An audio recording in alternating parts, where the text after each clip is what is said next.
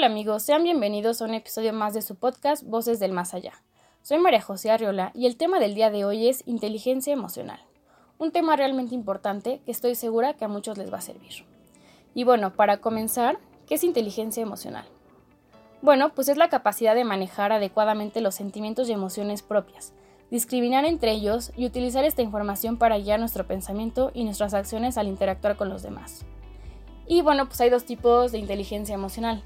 Está la interpersonal, que es la inteligencia que nos habilita para relacionarnos e interactuar con otros. Y de aquí surgen tres cosas muy importantes, que está la autoconciencia, que es conocer las emociones, y para ello se requiere aprender a identificarlas y diferenciarlas, darse cuenta cuando se presentan y evaluar la intensidad. Luego tenemos la autorregulación, que es la capacidad de tener un adecuado control de las emociones. Y esto no significa frenarlas, ni mucho menos evadirlas, pues la autorregulación debe surgir a partir de la reflexión personal. Y por último, tenemos la automotivación, que esta implica pasar de hacer las cosas por obligación o presión de alguien más a hacerlas por convicción propia. Y para lograr esto, pues es necesario fijarse metas personales. Y bueno, pues luego está la inteligencia intrapersonal, que implica la capacidad de identificar, entender y procesar nuestras propias emociones. Y pues aquí hay dos cosas importantes. Está la empatía, que es esta capacidad que implica reconocer y entender las emociones de los demás a partir de sus motivaciones y razones. Y para ello, se requiere dejar a un lado las emociones, pensamientos y creencias propias, manteniendo la escucha y atención hacia el otro. Y luego, el otro factor importante es, son las relaciones interpersonales, que una vez que se ha logrado la comprensión propia y del otro, o por lo menos estar en ese camino, será mucho más efectiva y armoniosa la interacción con los demás. Y bueno, para seguir con el tema, ahorita les explicaré las emociones, los pensamientos y los sentimientos y también les quedará un poco más claro la diferencia entre emociones y sentimientos que muchas veces llegamos a confundir o no sabemos bien el significado de cada una. Pero bueno, para comenzar, las emociones pues son el resultado de la evaluación de una situación por parte del organismo. Tanto las emociones como todas las reacciones corporales asociadas a estas sirven de base para los mecanismos básicos de la regulación de la vida, es decir, que se encuentran fundamentalmente al servicio de la supervivencia. Y pues bueno, las emociones son intensas y de corta duración. Precede al sentimiento y dependen de las sensaciones y de las percepciones. Y pues bueno, hay eh, dos tipos de emociones. Las básicas, que seguramente ya las han escuchado, que son alegría, tristeza, ira, asco, sorpresa y miedo, y estas tienen un carácter innato.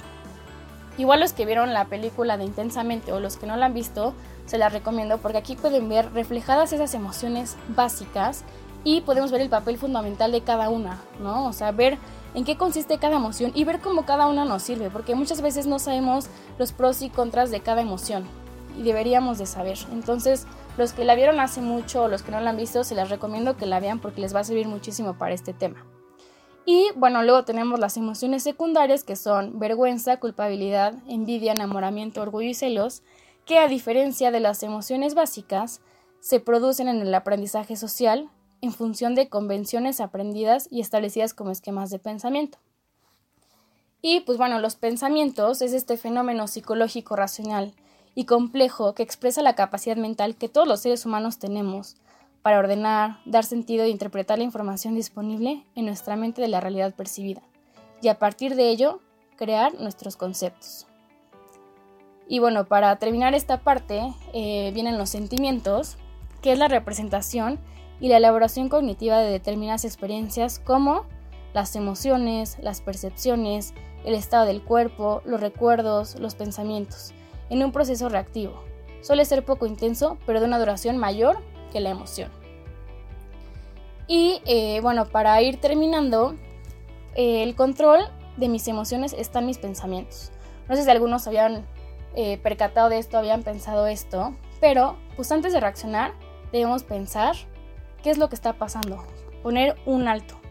Entonces, cuando te enojes, detente y analiza tus pensamientos y cambia esos pensamientos negativos y podrás manejar el enojo, el miedo la tristeza y por lo tanto los pensamientos positivos te pueden llevar a la alegría. Y recuerda que el volante de tus emociones son tus pensamientos. Entonces, la próxima vez que estés pasando a lo mejor por una situación difícil, acuérdate de este cuadro de las emociones.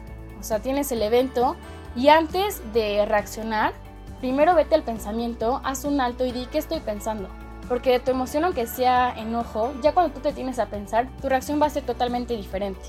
Entonces, a lo mejor si te peleaste con alguien y a lo mejor no pensaste, pues a lo mejor tu reacción puede ser o pegarle o decirle algo horrible o no sé, o sea, puedes hasta lastimar a la otra persona y también te lastimas a ti. Pero en cambio, si tú haces un alto y piensas en lo que, o sea, en la situación y lo que puede pasar, pues ya como que sigues enojado, pero ya a lo mejor tu reacción es como, oye, pues ahorita no quiero hablar, como que no, no me encuentro bien o sabes que no es el momento, pero ya no reaccionas impulsivamente, que muchas veces nos pasa eso. Entonces, yo los invito a tener esto como muy consciente y eh, pues que este tema como que pues sigan viéndolo todos los días, o sea, es algo que realmente todos tenemos que trabajar.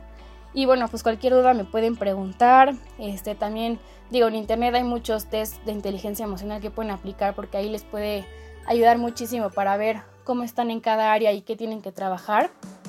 Y pues les digo, les digo, vean la película de Intensamente que les va a servir también mucho para esta parte de, de las emociones.